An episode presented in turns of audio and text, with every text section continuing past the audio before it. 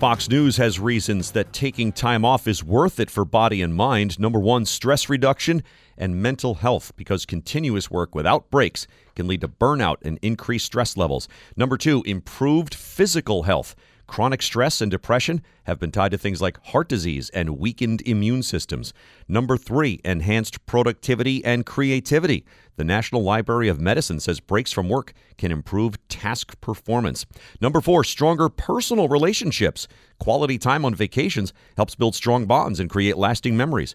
Number five, increased job satisfaction. Vacations usually contribute to a positive workplace culture, resulting in happier and more engaged employees. And number six, exploration and personal growth, such as through discovering new cultures, trying different cuisines, or engaging in adventurous activities.